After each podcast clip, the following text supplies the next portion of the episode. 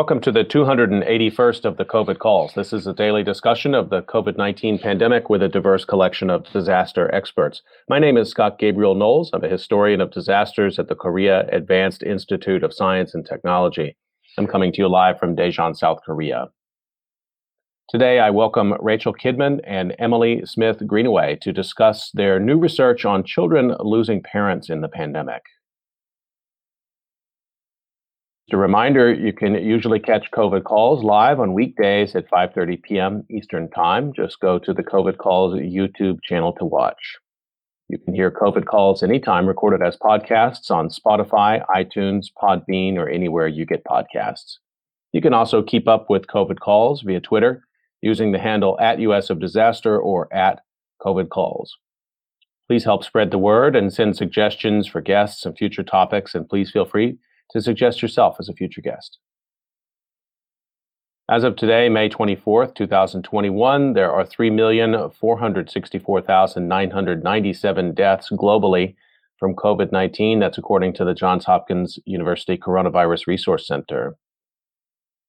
In India, the death toll from COVID 19 is now reported as 303,751 lives lost. As a way to bring some humanity to the numbers, I've been reading a life story or a story of advocacy for those impacted by the pandemic.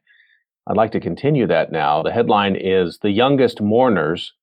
These are the children who have lost a parent to COVID 19. This appeared January 23rd of this year in NBC News by Elizabeth Chuck. Charlie Roos had two screens propped up on her desk an iPad and a laptop.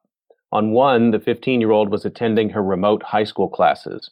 On the other, Charlie was glancing at a live stream of her dad set up by doctors in the Minnesota hospital where he was being treated for complications of COVID 19 I was kind of keeping my eye on both, and sometimes I would have to tune out school to hear what doctors were saying, said Charlie, whose family lives in the St. Paul suburb of Little Canada.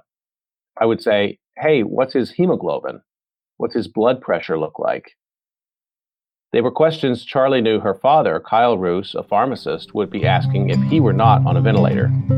Asking them for him, she hoped, would help him focus on getting better. But on December 23rd, Doctors called Charlie's mother, Jacqueline Roos, to tell her Kyle had just hours to live.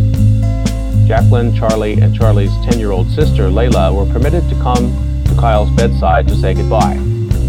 Holding her father's frail hand, Charlie made a promise. Dad, she said through tears, I'm going to try my best to do everything I can to make you proud. As the death toll from the coronavirus pandemic increases, it is leaving a growing path of children who have lost parents in its wake. They are children for whom COVID 19 has stolen not just their mom or dad, but future memories too. A father walking them down the aisle at their wedding, or a mother beaming at their graduation.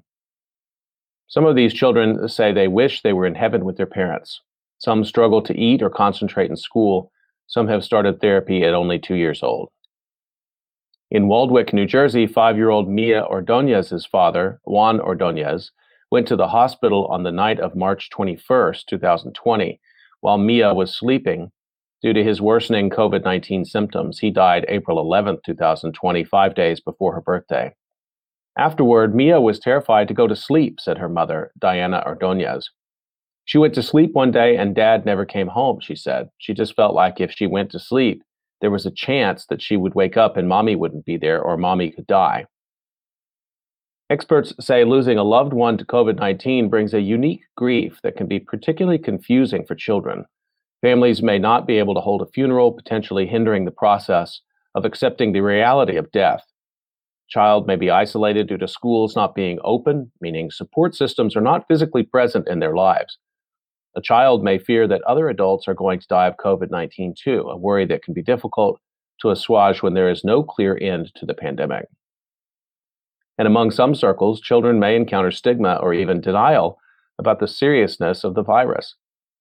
Nobody says cancer isn't real, said Jessica Mojonos, program director for Children's Grief Connection, a nonprofit that provides camps and programs for bereaved children and families. The complications on top of complications on top of complications are just tearing my heart. Children who have lost a parent to the pandemic may face extra difficulties, not just with how they mourn, but with what are known as secondary losses, too. When someone close to you dies, you lose the person. That's the primary loss, but you also lose everything that person did, could have done, and might have done for you in the future, said Dr. David Schonfeld, a developmental behavioral pediatrician who's the director of the National Center for School Crisis and Bereavement at Children's Hospital Los Angeles. During the pandemic, those secondary losses have become more pressing. In Detroit, Jeremiah Hill, age seven, lost two people close to him in less than two months to COVID 19. His father and a cousin who used to babysit him, said his mother, Loretta Sales. After his dad, Eugene Hill, died April 5th, 2020, Jeremiah showed little emotion. In the months since, he has started bringing up the activities that he misses doing with him. Sales is never sure how to respond. It's really hard, Sales said. I just am like, yes, Jeremiah, you're correct, but there's really nothing you can say. Therapy has helped Jeremiah start to process his feelings. Once the pandemic ends, Sales plans to start, to start taking him to church, something Jeremiah misses doing most with his father. Meanwhile, in Phoenix, when Myra Milan Angulo, a single mother, died December 14th, she left behind six children, ages 6 to 25. Her oldest, Vanessa Perez, is now the caregiver for her younger siblings, helping with their remote school and figuring out how she will stay on top of the family's expenses. At the same time, she's trying to soothe the grief of her sister and four brothers while also dealing with her own. Her youngest sibling, Melanie, brings their mother up frequently, Perez said. If we pass by somewhere, she's like, Oh, mommy used to take me there.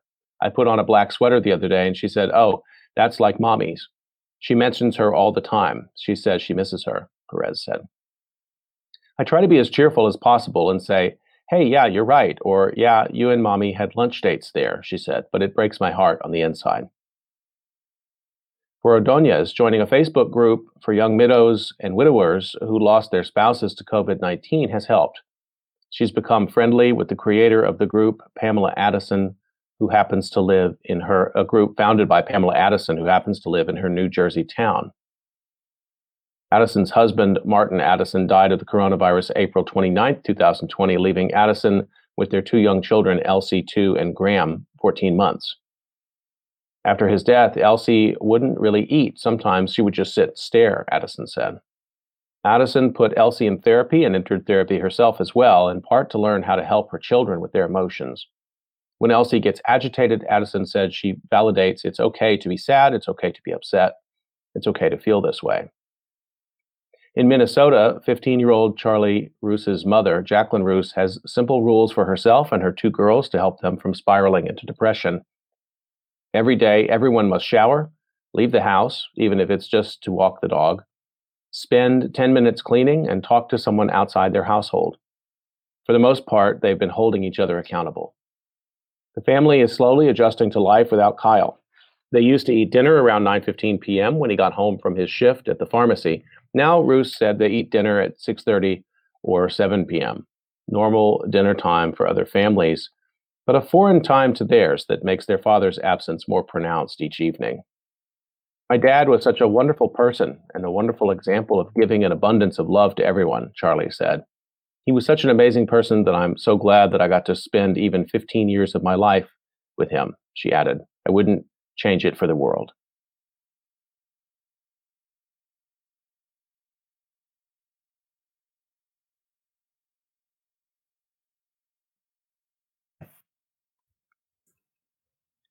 Okay, I'd like to turn to my discussion for today. Let me introduce you to my guests, Dr. Rachel Kidman. Dr. Rachel Kidman is an associate professor in the medical school at Stony Brook University and teaches in their program in public health. She's a social epidemiologist with 15 years of research experience focused on vulnerable children and adolescents. Much of her research has examined how the HIV AIDS epidemic has affected children. For example, she's examined the health and educational outcomes for children who were orphaned by the epidemic. Her current projects look at the cycle between childhood adversity and HIV. She leads an NIH funded project to examine the role of childhood adversities on the emergence of HIV risks during adolescence in rural Malawi. She also directs an NIH funded study to estimate the impact of violence on HIV transmission using mobile diaries among HIV infected and non infected male adolescents in Soweto, South Africa. My second guest is Emily Smith Greenaway. Dr. Smith Greenaway is an associate professor of sociology and spatial sciences at the University of Southern California. She has a PhD in sociology and demography. Her international research focuses on health and mortality. In much of her current research, she's studying the levels and consequences of mortality in people's family and social networks.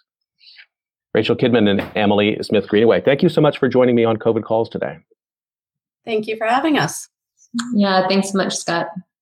I'd like to start the way I generally do, just to find out where you're calling from and what the pandemic situation looks like there today. Rachel, can I start with you on that, please? Sure. I'm in Stony Brook, New York, uh, where we were the center of uh, the pandemic in, in you know, March and April of last year. And so things are better here. Um, the rates are going way down uh, compared to where they were, but they're still uncomfortably high for my liking. What's the situation on the campus there, Rachel? Uh, things now return back to something you would call uh, pre-pandemic normal? No, but we're working on it. Um, you know, this year most classes were online. I taught online all year. Uh, the program in public health, where I teach, was fully online. There were some students on campus uh, and some students in the classroom, depending on the course. Um, but most students were online this year. However, we did just this week have an in person graduation where you had to show either a vaccination or a COVID negative uh, result in order to go. And, you know, there's a fully you know, um, celebratory outdoor graduation. So things are starting to get back to normal. And in the fall, we hope to have everybody back in the classroom uh, as well. Just listening to you describe that graduation, I, I can't think of the last time I got excited to think about. I mean, when you're in when you're in higher ed a long time, and every graduation is special, but they kind of come and go. And I thought, wow, I'd really like to go to a graduation. Have you? Did you have the chance to go? I wasn't able to go this year. We actually did a second online uh, event to our event for our public health students um, as well, because not everybody felt comfortable still going right. to a you know large event, even though it was outside, which I completely understand. Um, and so we had a nice celebration actually with everybody and their families uh, over Zoom, as we've been been getting together all year. Um, but it was nice to see even the photographs of the faculty and students who are able to and felt comfortable going and, and seeing a little bit of normalcy and, and smiles in people's faces again. Um, so. What a positive note. Thank you for that. Emily, uh, turning to you, what's the situation? Where are you calling from and what's the situation looking like there? Yeah, so I'm calling in from Los Angeles County. Um, you know, similar to what Rachel expressed, things are feeling more hopeful here. You know, there's some indication that the pandemic is momentarily abating. Um, this month, we've had a few days of no new deaths reported, which has been this really remarkable thing to celebrate in our county of, you know, over 10 million people. Um, and on average, that deaths have been about 30 per day. So still, you know, casualties of the pandemic certainly still, you know, ongoing, but um, vaccination rates are accelerating. We have very low levels of vaccine hesitancy here, which is really helping us in LA and in California more generally. Certainly, there's still inequities along racial and ethnic um, lines in terms of you know vaccination rates. Um, but things are seeming up. You know schools have been back in session. Uh, my university has not been. We've still been fully virtual um, but also recently had a celebration where people were able to come in person and join.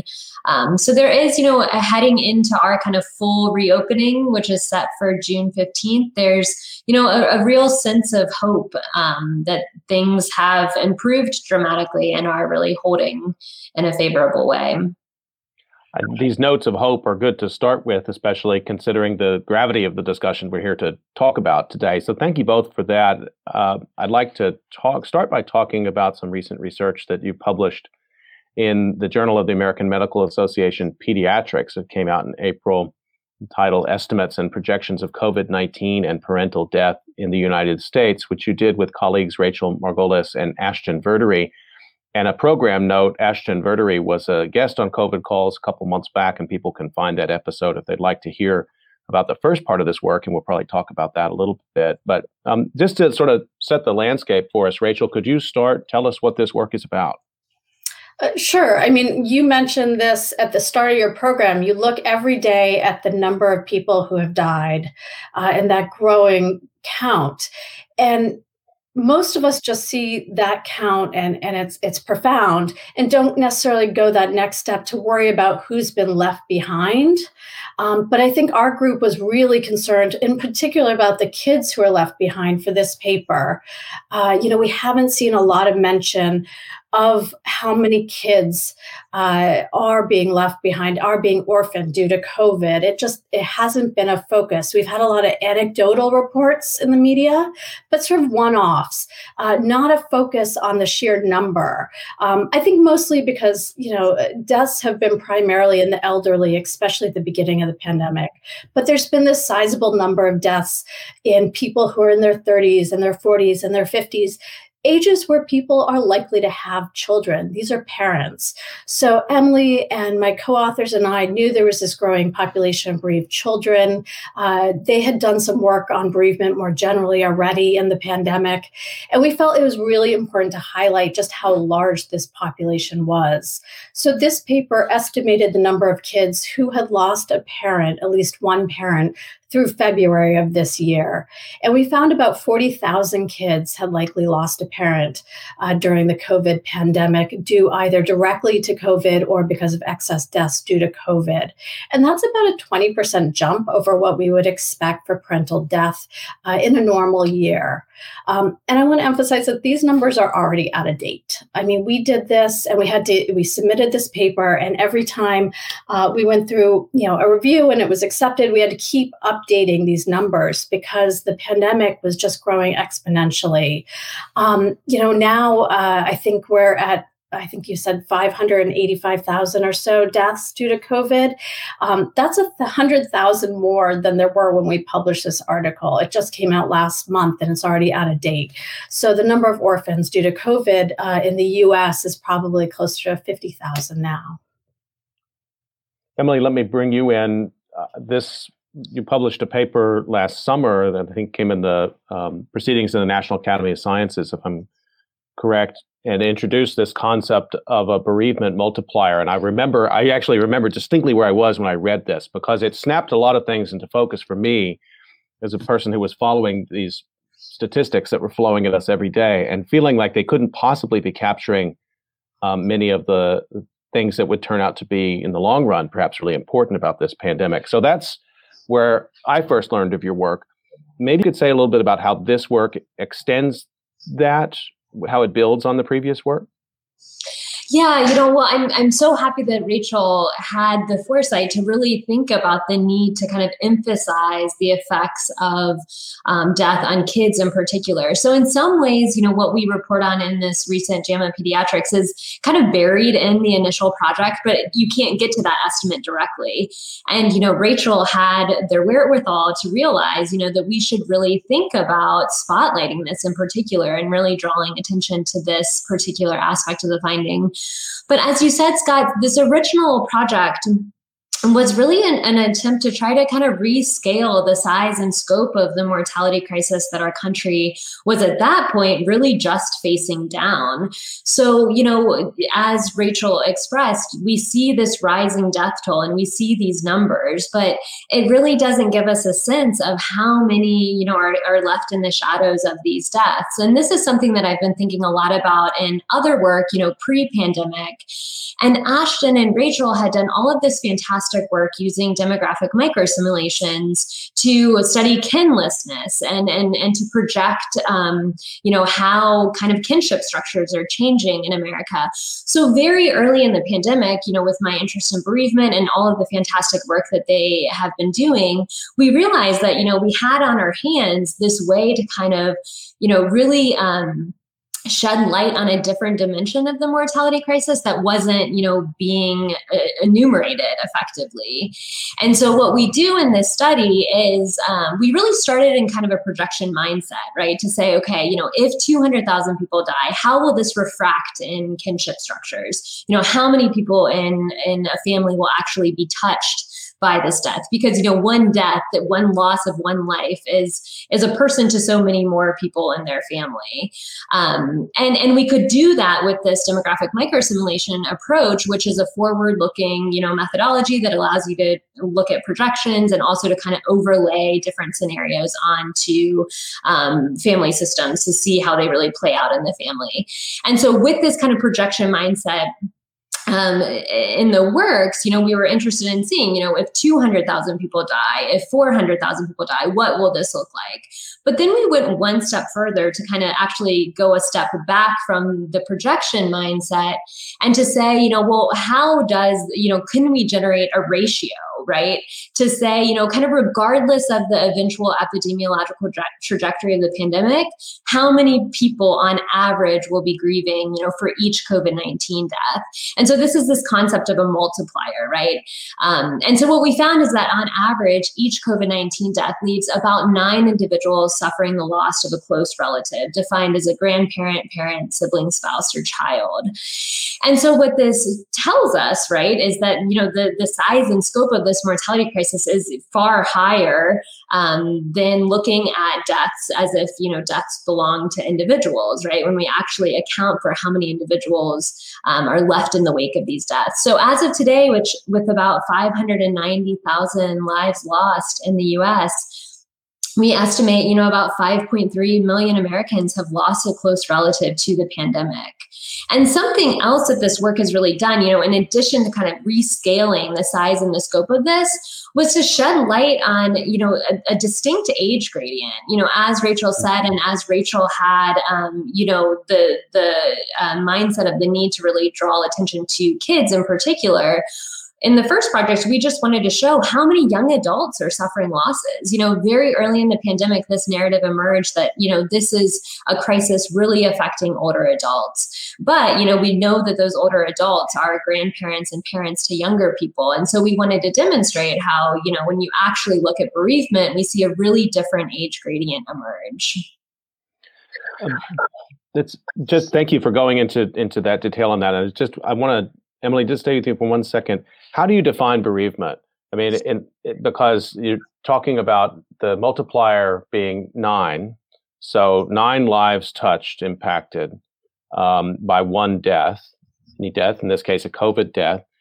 Uh, what are the kinds of ways we should be thinking about the impact of what bereavement is? It might be, it's a term I think everybody sort of heard, but maybe they haven't thought about used in this very kind of specific way.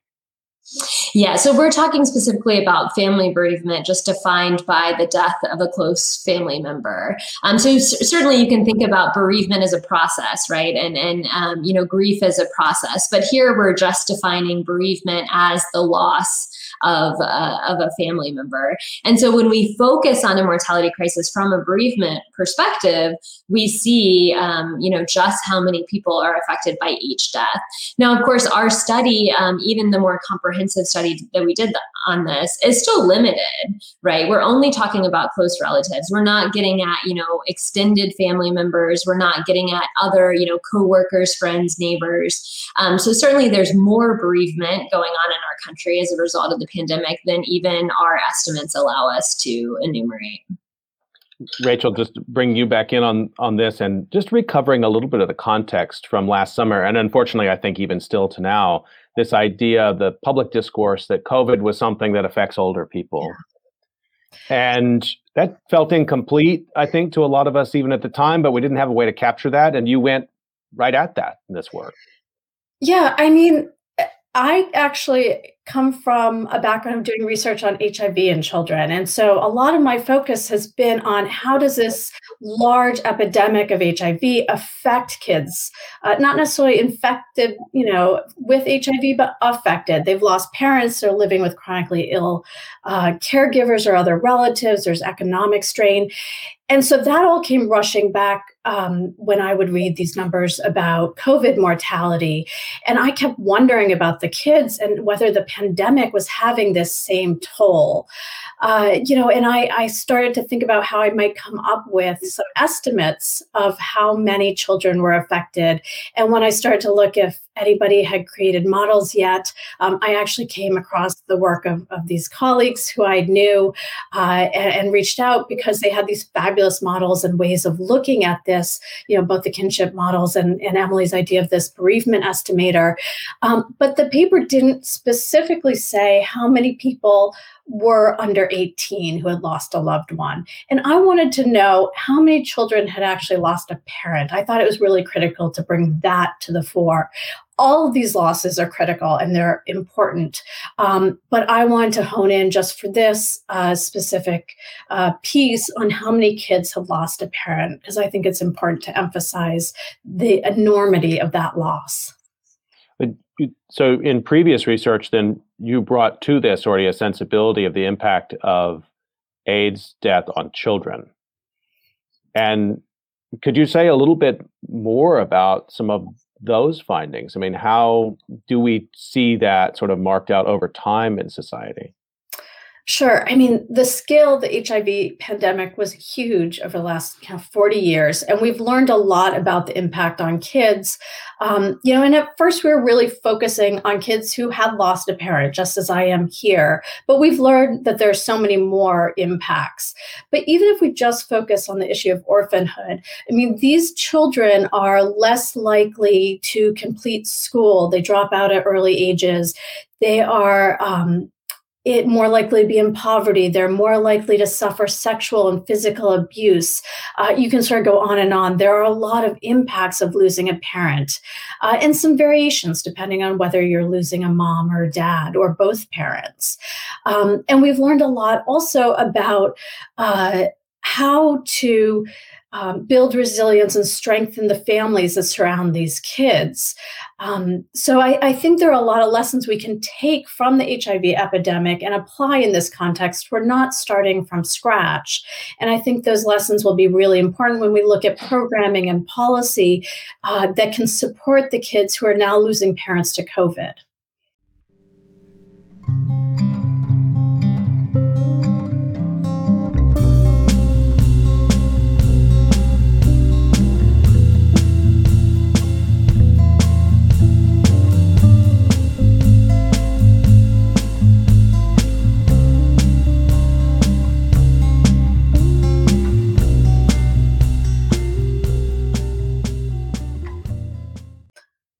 Just a reminder you're listening to COVID Calls, and we're talking today with Rachel Kidman and Emily Smith Greenaway about the impact of COVID 19 parental losses on children.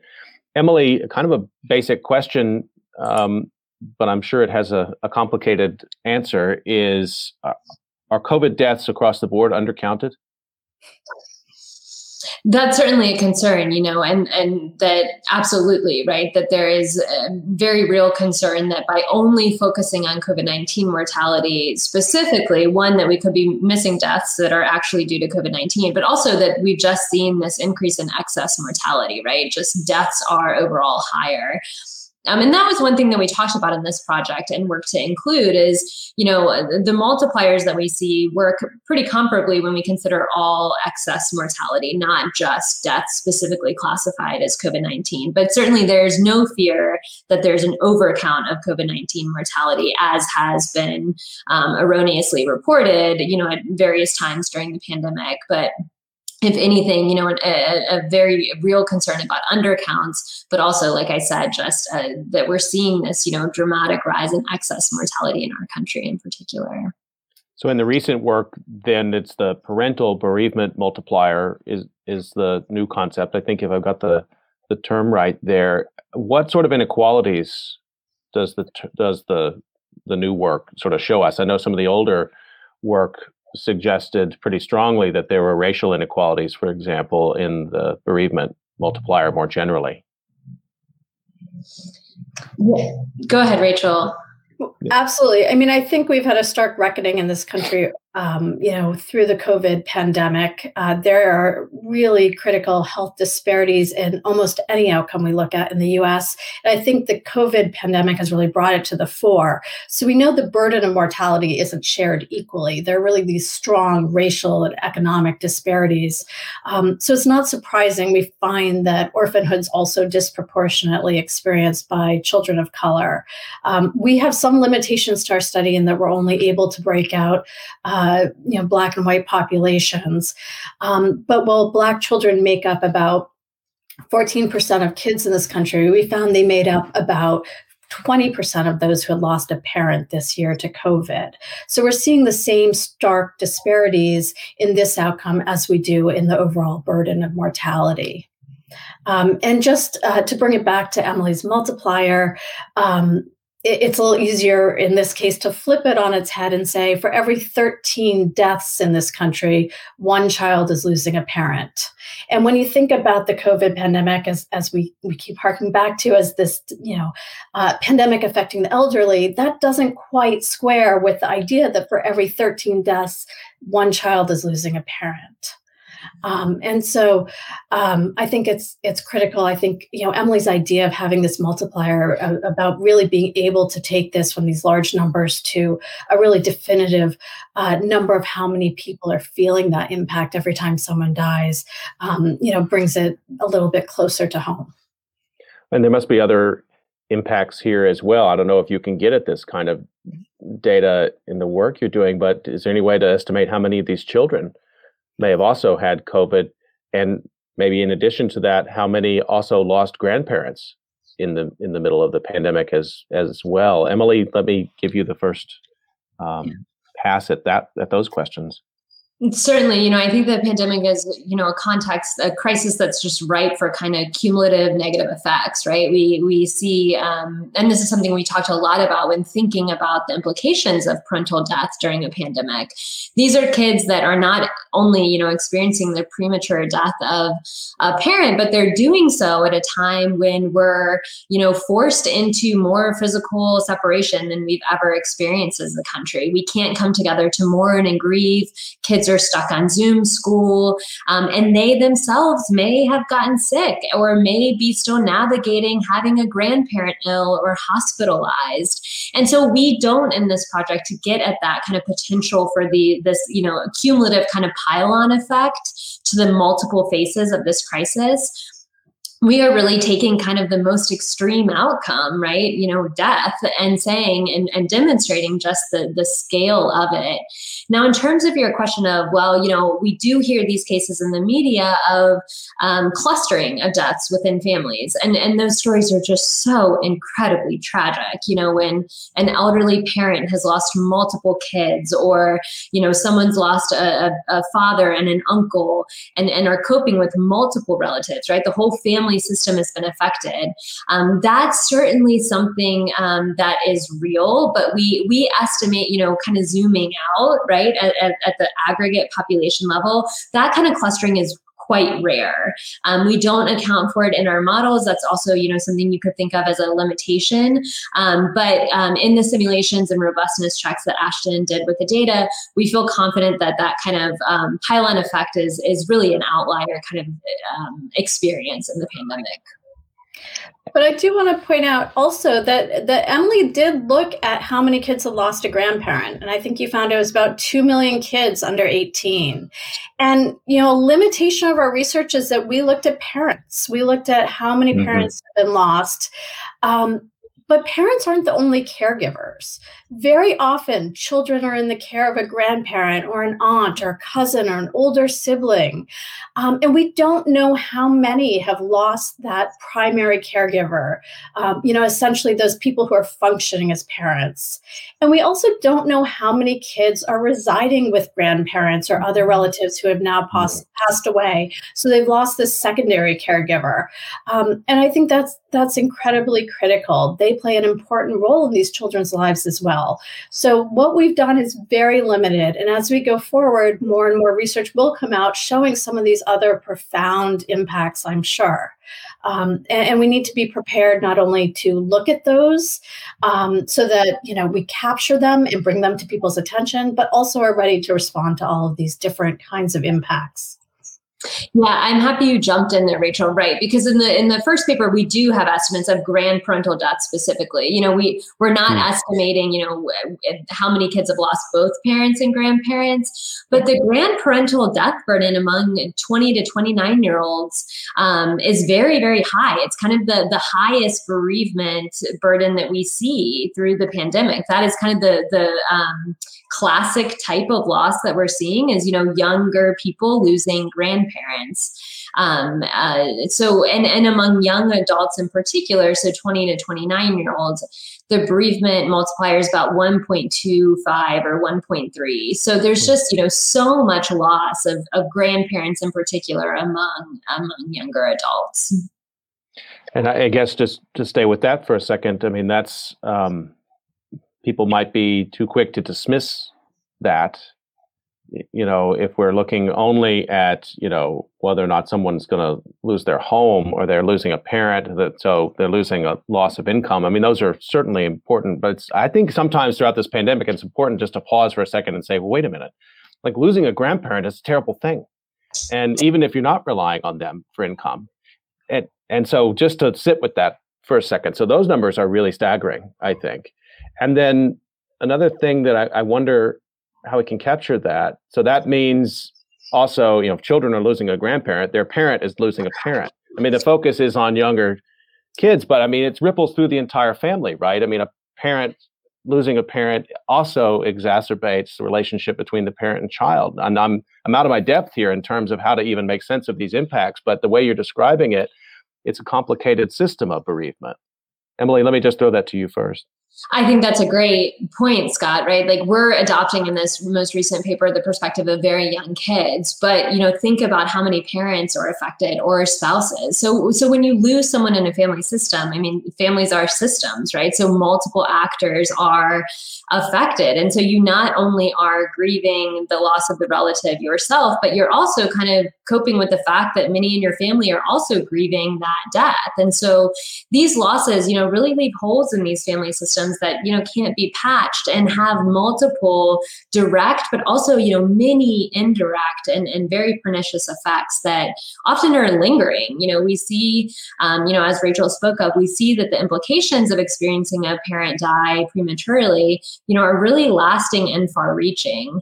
Um, so, yes, absolutely. Multiple people affected simultaneously, which kind of has this pile on effect to, you know, how it, it affects any single family member. And in the news article I, I read at the top of the program, they delineate between sort of primary effects and secondary effects. And I think we've been talking about that a little bit. But Rachel, let me bring you in on, on that. Can we speak a little bit more clearly about what some of the secondary effects of losing a parent are? Sure. I'm, you know, I, mentioned a few of them, but I think, uh, you know, we can start with, um, you know, grief that goes beyond the normal grief into depression uh, or even PTSD in this case. Um, there are heightened risks for suicidality, both during childhood and adolescence and also across the life course. You know, this is the loss of a parent considered an adverse childhood experience, um, piled on with a bunch of other adverse childhood experiences that really raises the risk of premature death for that, that child down the road. Um, there are educational outcomes you know cognitive deficits that can can result from a lot of accumulation of adversity. But even in the short term there are people who aren't going to go back to school. Kids who are out of school who don't have a parent now pushing them to go back uh, even when in-person classes may resume. Um, so school dropout is more common and that affects trajectories and in you know their job placement throughout their life and their earnings. Um, we're also seeing breadwinners die and so these families are often being plunged into poverty. And a lot of these deaths are happening in communities that are already under resourced. Um, where poverty was m- perhaps more common, where there aren't resources, supports uh, in place in these communities that can help um, really lift them out of poverty, make sure the kids are in school, make sure they have the mental health resources they need. And so, you know, going forward, um, we need to prevent more deaths, obviously, through, uh, you know, really making sure everybody who can is vaccinated. Um, but we also have to really have supports in place to deal with this secondary effects uh, and really try and mitigate um, as much as we can the impact of these deaths on children.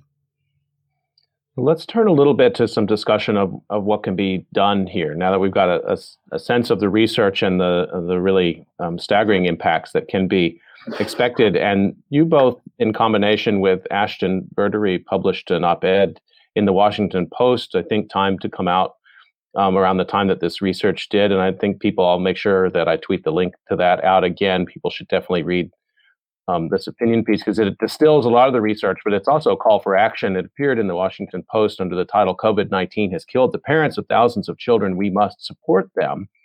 This appeared April the 6th of this year. And I'm just going to read uh, one sentence from it. You say, These children need our help. Universal policies to support vulnerable families are a good start.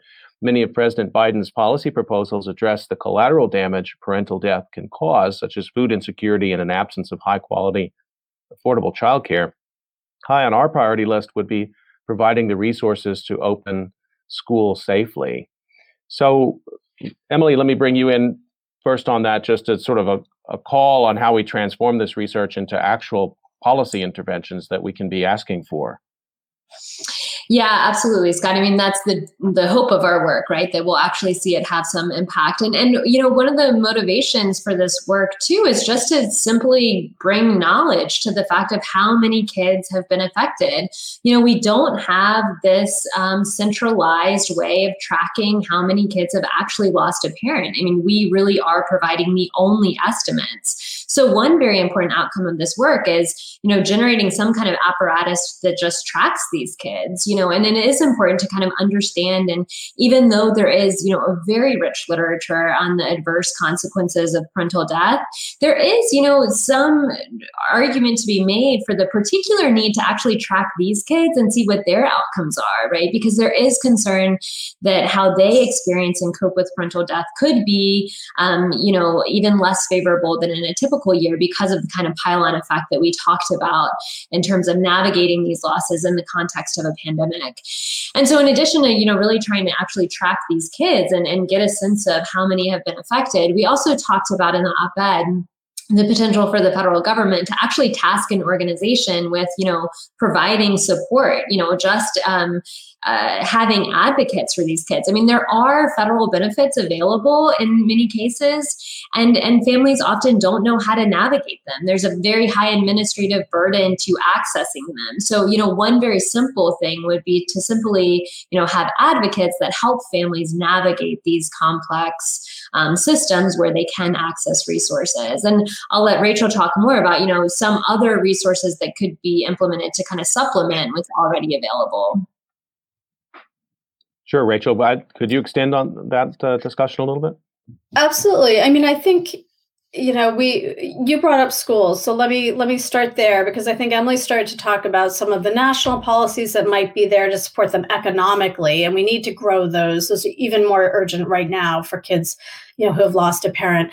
But i also think we need to be thinking about how to support their social and emotional health and schools are really critical as you mentioned. Um, you know it, having schools open means kids have a chance to socialize with their friends be supported by caring adults. That's that informal support. You know the teachers the social workers the guidance counselors who see them every day can assess how they're doing uh, and if need be they can help them access more specialized care. Um, and not all of these children will need that, but a lot of the kids will need interventions that really do help them deal with their grief and that can prevent more severe mental health consequences. Um, you know, neither of us are psychologists, but there are psychologists who have developed these brief interventions or longer interventions that can reduce, you know, traumatic grief. Um, and we need to make these interventions, specifically evidence-based interventions um, that work to reduce this grief, really re- readily available. Um, you know, I think we need more mental health services readily available. That's something else the, the pandemic has probably highlighted. It's not just the kids who have lost a parent, though they certainly need help. It's a lot of other kids who are struggling with COVID illness in their family or with anxiety around the pandemic who are going to need these services. Um, and they're going to need, uh, you know, individual counseling now and, and maybe in the future. And we need to be ready to fund a response adequate to the scale of their needs. And we need to have evidence based guidelines out there. We need to be training more social workers and counselors in the schools. You know, that's our front line. Uh, we have to really, really be supporting them. Um, and, you know, in addition to providing mental health support to kids, we also need to be taking care of the caregivers. You know, you mentioned earlier that a lot of people are losing their parents, you know, adults are losing their parents or loved ones. In this case, a lot of the, the caregivers of these children are the, the surviving spouse, right. or, you know, maybe they're the grandparent who just lost a child. And those people need support. They also need some training on positive parenting strategies in some cases, or or how best to help children and teens grieve. I, I certainly wouldn't know where to start with my own kids if I lost my spouse. And so Congress has already approved uh, funding for, for things like um, funeral expenses due to COVID. And I mm-hmm. think a natural next step would be to approve more funding and really have targeted support for those who are grieving uh, in, in, this domain. Um, is, yeah. yeah, Emily, go ahead.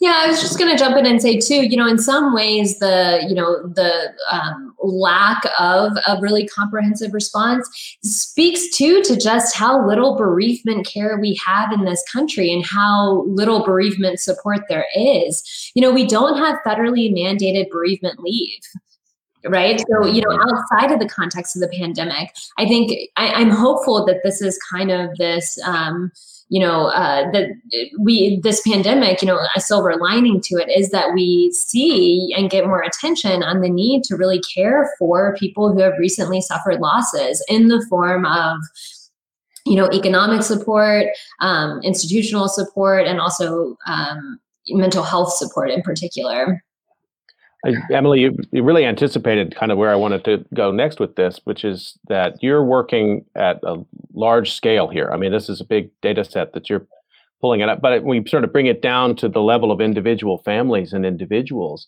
Um, who are the advocates here? I mean, how do you expect this to come about? Making programs available, making funds available, absolutely seems crucial but usually in public health issues, there has to be a strong advocacy that gets very political about this, that tells these stories in meaningful ways, that actually gets people to say, oh, I didn't realize that was a problem. Let me help. What should we look for in that regard?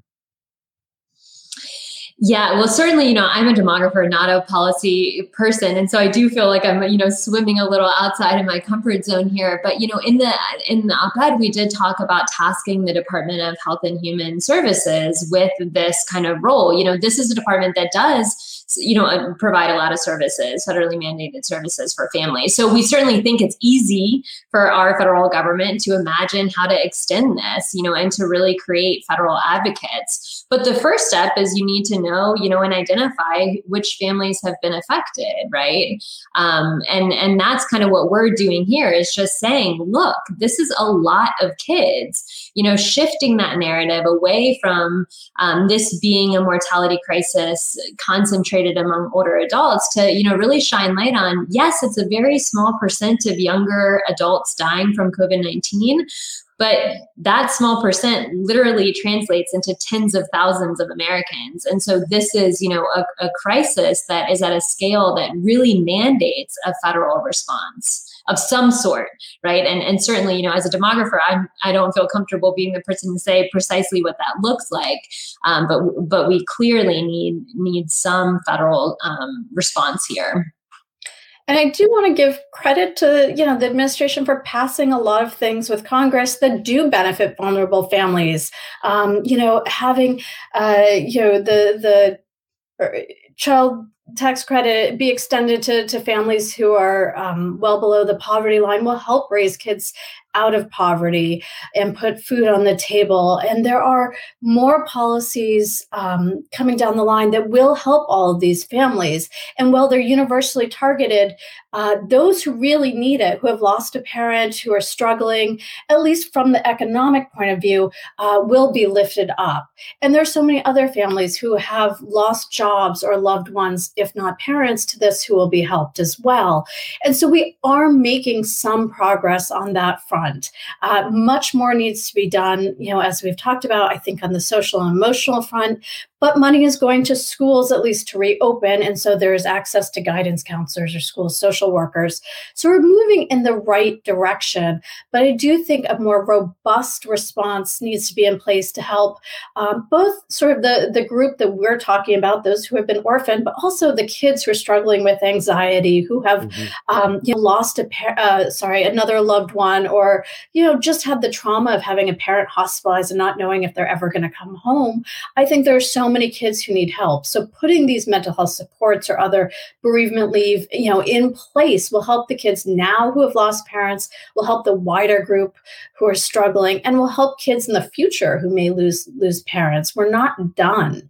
And you know, as Emily keeps saying, this isn't just about the mortality crisis. Well, it's not just about 2020 and 2021. These kids are going to need support in 2022 and 2028. Um, you know, this is a long-standing response that we need to to raise. Um, and our president has experience. He's helped guided you know his young sons after the loss of their mother and he and the first lady were there for their grandchildren after the death of beau biden. So this is something that you know hopefully will you know um, he understands but hopefully will strike a chord with many other legislators many other people involved in the federal government because most people have been affected by covid uh, and for parents out there, you know, just thinking about what would happen to their own kids if they passed away, I'm hoping that, you know, just understanding how widespread this phenomena is will help bring people to the table to start discussing things like bereavement leave. You know, we've focused our attention here uh, on death, but I wonder also, is there good research out there on just on the impact? And Rachel, I'll start with you on this on the impact of having a, a parent who's who's been very sick.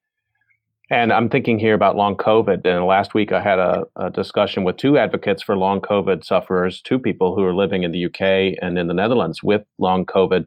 Um, and, you know, as I was having those discussions, I was thinking, what are the reverberations of this through the family as well? If you mm-hmm. can't work, some of them might look quite similar, I think, you know, as we think about your multiplier and these sort of secondary effects, the mental health stress on the family, um, you know, having to rely on other loved ones to come in and provide care, and then the loss of income. I'm wondering if long COVID is something we can be thinking about in this in this regard as well. Rachel, let me start with you on that. I think that's an excellent point. And there is research out there on, on living with somebody who's chronically ill and, and certainly on living with a parent who has HIV and may be chronically ill. Um, and in some cases, the mental health toll can be even greater uh, living with someone, you know, especially a parent who's so ill. Um, again, because you're worried all the time about what's going to happen to them, whether they're going to survive. Uh, and for kids who almost lost a parent to, to COVID, um, but whose parent was returned to them but very sick and may have this long COVID, I can only imagine that there are going to be ramifications. Um, I don't know if anybody is working on that at the moment, but it's certainly an area that I think uh, we will need to look at in the future. Emily, you said a, a minute ago, and I, I, want to be cognizant. You you pointed out you you don't want to s- swim too much in the policy mm-hmm. lane of the pool, and I respect that. However, you did point out something that the United States doesn't have bereavement leave, and, and we don't have much in the sense of sort of policy there to support um, people who are going through a significant loss like this. I mean, simple question: Why not?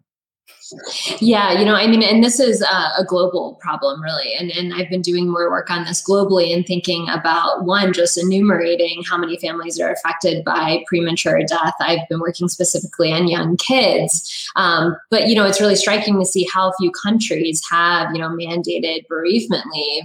And I'm hoping, you know, that this will, and, and you ask, you know, why is that the case? I mean, we, we do see that in the US in particular, we're kind of experiencing this kind of muted, you know, nature to our grief. We grief in and, and we grieve the loss of others really in, in privacy and, and we don't often have a lot of institutional support but i'm hoping that this will kind of be you know a historical point where we see the tide shift to um, more recognition. And certainly there's a fantastic organization, Evermore, that is working very much on this topic, you know, trying to get more. Um, you know, a clear bereavement related policy in place um, in the US and also potentially on the international scale.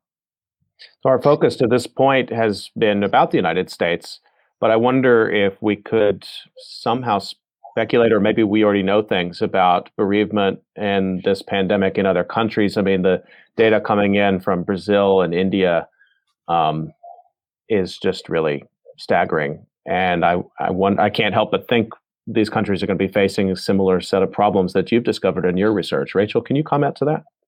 Absolutely. I mean, I, I can only think that they are facing the same set of circumstances and same uh, devastating consequences as the US is. The US is still leading the global community in the number of you know cumulative COVID deaths. Um, but Brazil is unfortunately catching up very quickly with about 450,000 deaths, I think, and India stands at 300,000. Um, officially, at least, these numbers may be higher.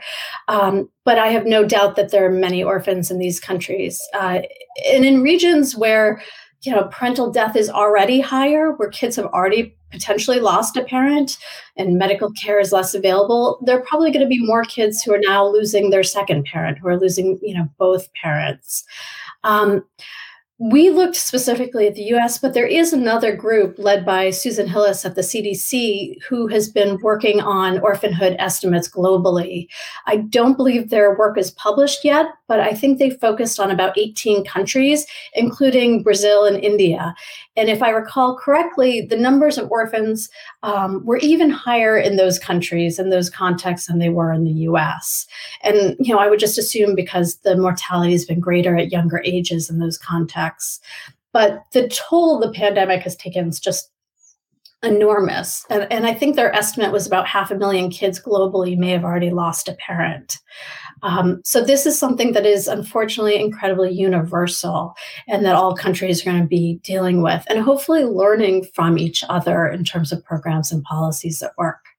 Because most kids are resilient. You know, we talk about the consequences and the negative impacts, but I do want to, to emphasize that most kids are resilient and can thrive with the right mm-hmm. support, even after such a monumental loss almost up on time here with my guests, Rachel Kidman and Emily Smith Greenaway. I have just a couple of quick notes as we're closing out. One is is really just about, and I think a lot of researchers are probably imagining, anticipating this question, um, how you keep your own endurance through this kind of work.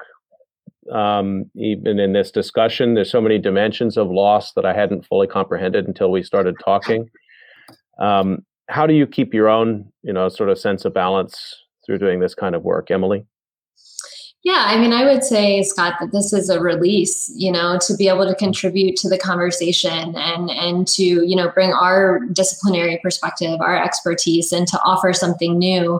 Um, you know, I, I find it to be really comforting and, and the joy of working with other scientists, you know, to do collaborative work on this topic.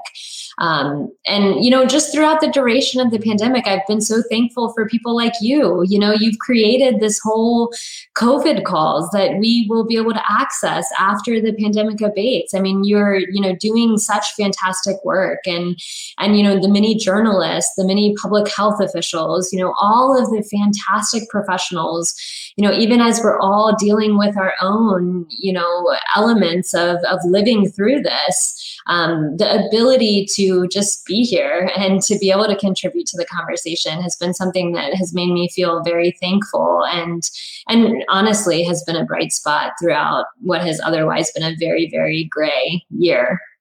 Yep. Thank you for those kind words and you've summarized a lot of how I feel too, which is that, you know, at least every day I know I'm going to talk to some brilliant people who are trying to um, bend the curve uh, a little bit towards some optimism and some coping. And Rachel, I guess I want to sort of get your sense of that as well. Same question I asked Emily. I mean, um, how you find your own endurance in this work. It must be something you already prepared yourself for as a researcher, mentioning your earlier work on HIV/AIDS. One doesn't go into that kind of work if you don't find ways to take care of yourself by doing it. Yeah, I've been focusing on that area for a long time, you know, uh, these really devastating impacts and adversity, but also, you know, the research highlights ways where we can help, you know, pathways to resilience. And I think we take comfort in that. You know, our goal as a research is, is researchers to find a, little bit of helpful information. Um, and again, I'm an epidemiologist, not necessarily a programmer, but you know, my hope is that we're helping those programmers, those practitioners, those policymakers uh, support these kids. Um, but you know, this does differ from my earlier work because when I focus on HIV and children, um, I have some distance from that in my own family. And in this case, the pandemic is right here. Uh, I worry every day when I send my young kids to school. Um, I have young children, as does actually all, all of the co authors uh, of this paper have young children. And I think we all have this fear, I'm sure, of what would happen if you know, I got sick, my partner got sick, what would happen to my children if, God forbid, I died? And so this is a very real question going through my mind when I, I think about it in this context. And it's very scary. And I think, you know, trying to tackle it in this way through looking at the numbers, trying to contribute in a very small way is how we can help. Um, and it's not a not a large contribution, but it's one small piece. And I think each researcher puts their own small piece in, and hopefully we create a push towards action, uh, a way that we can help these kids um, in, in, our community and hopefully globally in our, our global community as well. Just a reminder, you've been listening to COVID Calls, and you can catch COVID Calls most weekdays at 5.30 p.m. Eastern Time. Please do join me tomorrow. I'll have a vaccine vaccination roundtable with some great experts you've already heard from on COVID Calls, and I'm going to have them all together in one big call. Tara Haelle, Ross Silverman, Maya Goldenberg, and Dorit Reiss will be with me tomorrow at 5.30 p.m. Eastern Time. Uh, real voices um, of expertise in the midst of this um, vaccine and vaccination period. So please join me for that. And let me thank my guests, Emily Smith Greenaway and Rachel Kidman, for this discussion um, today about parental um, uh, bereavement multiplier and you know this really tremendous work that you've all been doing. Thanks for making time to explain it in this detail, and we'll be looking for whatever work is going to come next out of your shop because it's a productive one. Thanks again. Thank you, Scott. Thanks so much. Stay healthy, everybody. We'll see you tomorrow, 5.30 p.m.